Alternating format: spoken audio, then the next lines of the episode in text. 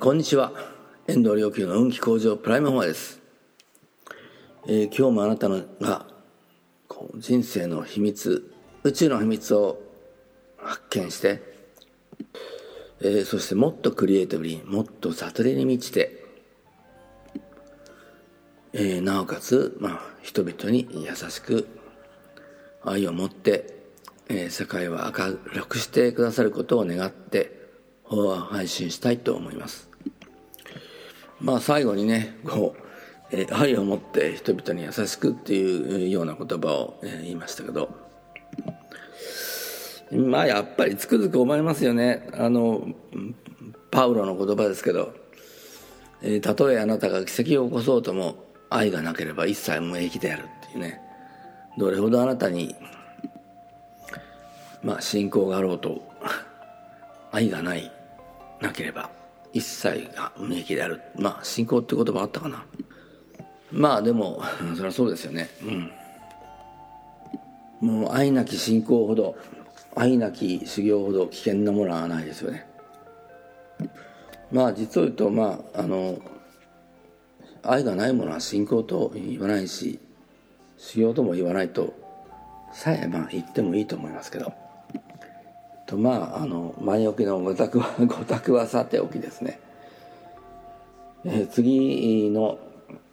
ヨハネによる福音書の文をちょっと拾ってみたいと思います。これ順番に少しずつ前に進んでると思ったら、で見落として随分一回前に戻ってましたね。それはいいか。次にですね、ヨハネによる福音書の大きな3番の中の、15番、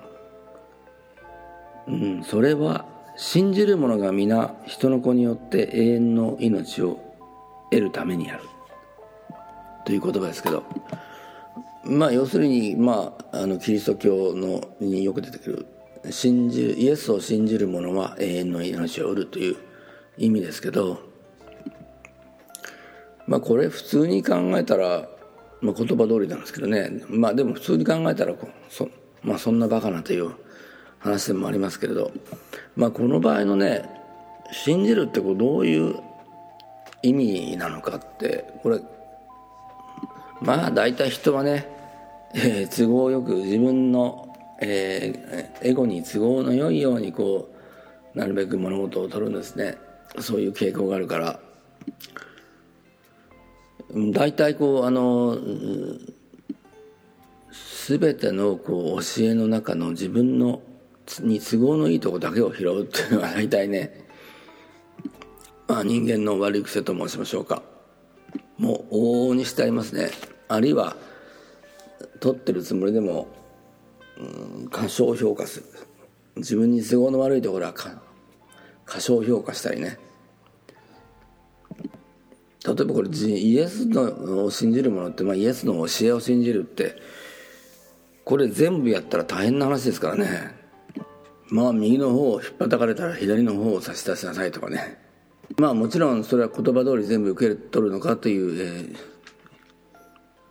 いう問題もありますけれど、ただいずれにしても人は都合のよく取るように傾向があるという、事実は変わらないですよね。信じるってなかなか大変なことですね。例えば別にイエスの教えっていうものも知らさなくても、例えばエゴに生きれば、実は未来は暗いし、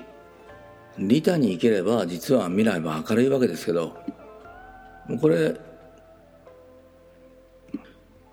事実なんですけど、これ信じるのか信じないのかというテーマになるわけですよ。まずね、こんな法則一般的には誰も言ってないですし、じゃあ、どう証明するのかっていう話でもあるしね。もちろん気の融合という体験を、すると、それが本当だっていうことが、事実だっていうことが、その時は分かるんですけど、ただね事実を認めたくないというまた問題があるんですよね、人間ってね。自分がエゴに、自分が自分のエゴと向き合うような事実には、事実は認めたくない。まあね、よくあるのが簡単な話、例えば自分の弱さを認めたくないなんてことは普通にあるわけです。まあ自分に自信がないのは自分で認めたくないので、逆に上から目線になるとかね。まあ本当は怖かっただけなんだけど怒るとかね、現実っていうものを人ってのはなかなかね認識、これなかなか普通に認識できないんですね。現実ありのままに認識するとこれ大変なことなんですよね。つまり物を認識するってのは別に当たり前のことで、もちろん物だって、自分の都合によったり、違って見えるってことはあるわけですけど、ただ自分の心の現実、これがありのままにそのままに見えるって、これ大変な知恵が必要です。まあ人はなかなかその事実が見えないのは、まあ見せないようにしてるっていうのもありますし、まあ見えないから乗っ取られて感情のままになってるということもありますし、